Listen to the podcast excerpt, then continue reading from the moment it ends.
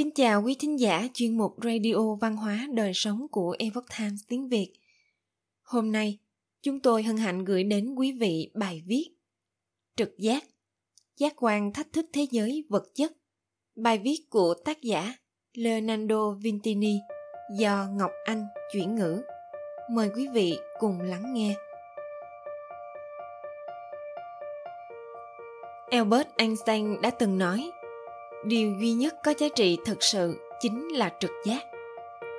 Dù không thể nhìn thấy, nhưng khi được cho xem những bức ảnh về các biểu cảm của khuôn mặt như sợ hãi, hạnh phúc và các loại biểu cảm khác, bệnh nhân x vẫn nhận biết được các trạng thái cảm xúc với tỷ lệ phần trăm chính xác cao hơn nhiều so với xác suất ngẫu nhiên.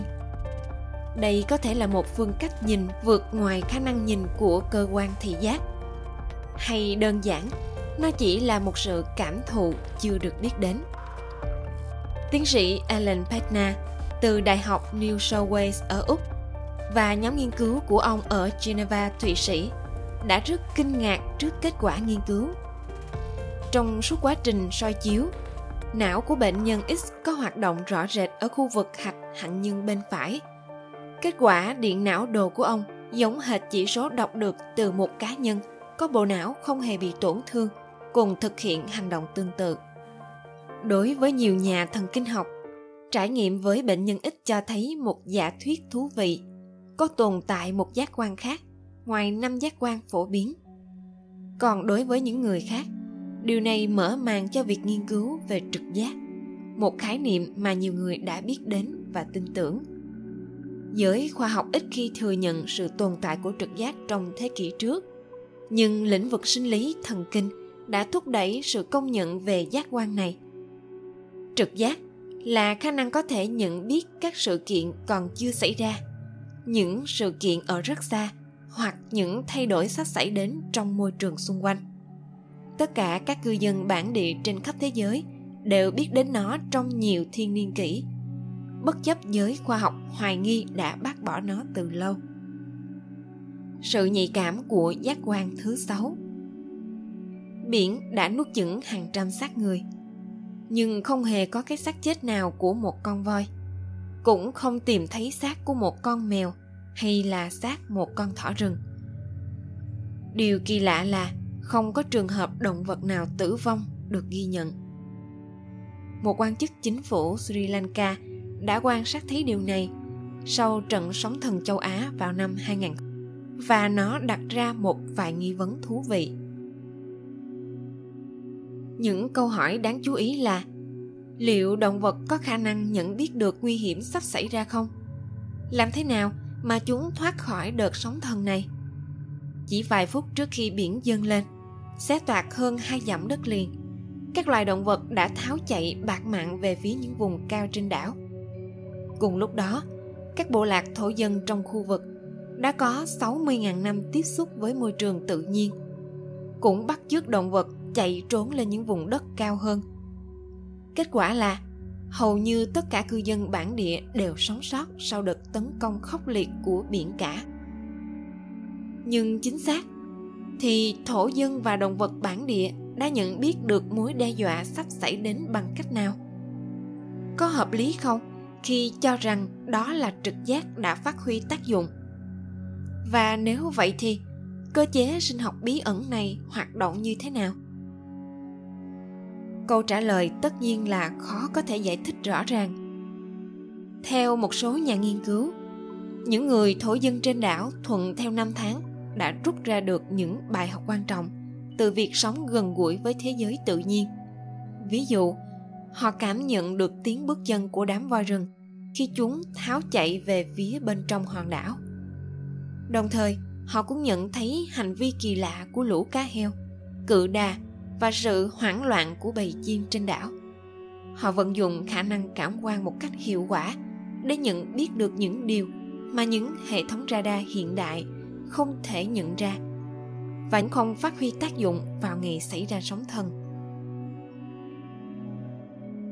Theo một bài báo trên ấn phẩm nổi tiếng của Science, các nhà nghiên cứu từ Đại học Washington – Louis cho biết rằng điểm mấu chốt trong khả năng tiên đoán của những người thổ dân nằm ở vùng não được gọi là là vùng đai trước của vỏ não. Phần khu vực não bộ này được kích hoạt trong tình huống người ta không thể cảm nhận được sự thay đổi của môi áo nhưng lại cần thiết cho sự tồn vong của một cá nhân. Tuy nhiên, để hiểu được làm thế nào, các loài động vật ngay từ đầu đã có thể trực cảm về cơn sóng thần sắp xảy ra, là một nhiệm vụ khó khăn hơn. Một số nhà nghiên cứu động vật cho rằng, những dấu hiệu như sự thay đổi áp suất không khí, những rung lắc nhẹ nhàng phát ra từ lòng đất, hoặc âm thanh yếu ớt của những con sóng đang đến gần. Những dấu hiệu khác mà giác quan của con người không thể nhận thấy, có thể giúp một số sinh vật nhận biết mối nguy hiểm sắp xảy ra tuy nhiên, nhiều nhà khoa học tin rằng, trong trường hợp này, cũng như trường hợp của bệnh nhân x, phải tồn tại một phương cách khác mà qua đó, các thực thể sống nhận thức được môi trường của chúng, mà không phải thông qua mùi hương, hình ảnh hoặc mùi vị. Người ta ghi nhận rằng, chim và các loài động vật khác đã rời bỏ khỏi khu vực chúng đang sống ngay trước khi núi lửa phun trào tương tự như vậy, các nhà sinh vật học trung quốc đã thực hiện các cuộc nghiên cứu. Và họ xác nhận rằng, vài phút trước khi xảy ra động đất, mèo, chó và các loại thú nuôi khác trong khu vực trở nên khá hoảng loạn. Và trong một số trường hợp, thậm chí còn hú, sủa hoặc kêu gào bấn loạn. Các nhà điều tra mô tả rằng, trong những thời điểm này, rắn tháo chạy khỏi hang phản xạ trong lòng và chuột chạy điên loạn xung quanh thử nghiệm ban đầu rất đơn giản bao gồm 40 tình nguyện viên và một cặp nhiếp ảnh gia cho mỗi thử nghiệm. Giám đốc thử nghiệm, ông Roden Rensin, trợ lý giáo sư về khoa học máy tính và tâm lý tại Đại học British Columbia, diễn tả lại cảnh tai nạn ô tô đã xảy ra như thế nào trong trường hợp những người lái xe gây ra vụ va chạm không nhìn thấy chiếc xe mà họ đâm vào. Nghiên cứu được công bố trên tạp chí khoa học tâm lý. Ban đầu, các tình nguyện viên được cho xem một bức ảnh chụp một con đường và định kỳ xem lại một bức ảnh y hệt. Tại một thời điểm ngẫu nhiên trong quá trình xem lại, hình ảnh sẽ có một số thay đổi. Ví dụ, một số chỗ đã bị xóa, thay đổi hoặc thêm vào, và những thay đổi này ngay cả khi nó là một thay đổi quan trọng, thường khá khó để nhận ra. Bài kiểm tra yêu cầu đối tượng. Nhấn một bộ còi ngay lúc, họ thấy sự thay đổi trong chuỗi hình ảnh. Có một bất ngờ lớn là khi một số tình nguyện viên hỏi Rensin rằng, liệu họ chỉ có thể nhấn còi khi nhìn thấy sự thay đổi? Hay họ có thể nhấn khi trực giác mách bảo họ rằng, một sự thay đổi sắp xảy ra? Điều này khiến công trình nghiên cứu có một bước ngoặt lớn. Rensin nhận thấy rằng, không chỉ phần lớn tình nguyện viên nhận ra chính xác thời điểm xuất hiện sự thay đổi, mà hơn nữa, một phần ba đối tượng nghiên cứu đã rung còi ngay trước lúc hình ảnh thay đổi được hiển thị cho họ. Nghiên cứu này chứng minh rằng, trực giác có thể là một cách ngoại cảm để phát hiện những thay đổi nhỏ trong môi trường. Nó cho thấy rằng chúng ta có khả năng nhận thức những kích thích mà các thiết bị công nghệ tiên tiến không phát hiện được. Vậy chúng ta có thể làm gì để cải thiện khả năng trực giác của mình? Điều này sẽ yêu cầu những gì? Và tại sao động vật dường như có trực giác tốt hơn chúng ta? Người cổ đại gắn bó mật thiết với các chu kỳ của tự nhiên. Họ rất tự hào về tầm nhìn và trực giác của mình. Một số ý kiến cho rằng khi con người đương đại ngày càng phụ thuộc vào công nghệ để hiểu biết về thế giới, thì trực giác của họ sẽ bị thu chột. Trong nền văn hóa hiện đại của chúng ta, các quan niệm mang tính trực giác thường bị phủ nhận. Thay vào đó, người ta ủng hộ những điều mà họ dễ dàng xác minh. Khi khoa học đang vật lộn trong việc thừa nhận khả năng đáng kinh ngạc này của con người thì môi trường công nghệ tiên tiến có cản trở trực giác bẩm sinh của chúng ta hay không?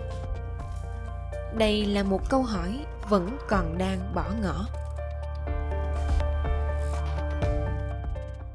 Quý thính giả thân mến, chuyên mục radio văn hóa đời sống của epoch times tiếng việt đến đây là hết. Để đọc các bài viết khác của chúng tôi, quý vị có thể truy cập vào trang web e itviet com. Cảm ơn quý vị đã lắng nghe. Chào tạm biệt và hẹn gặp lại quý vị trong chương trình lần sau.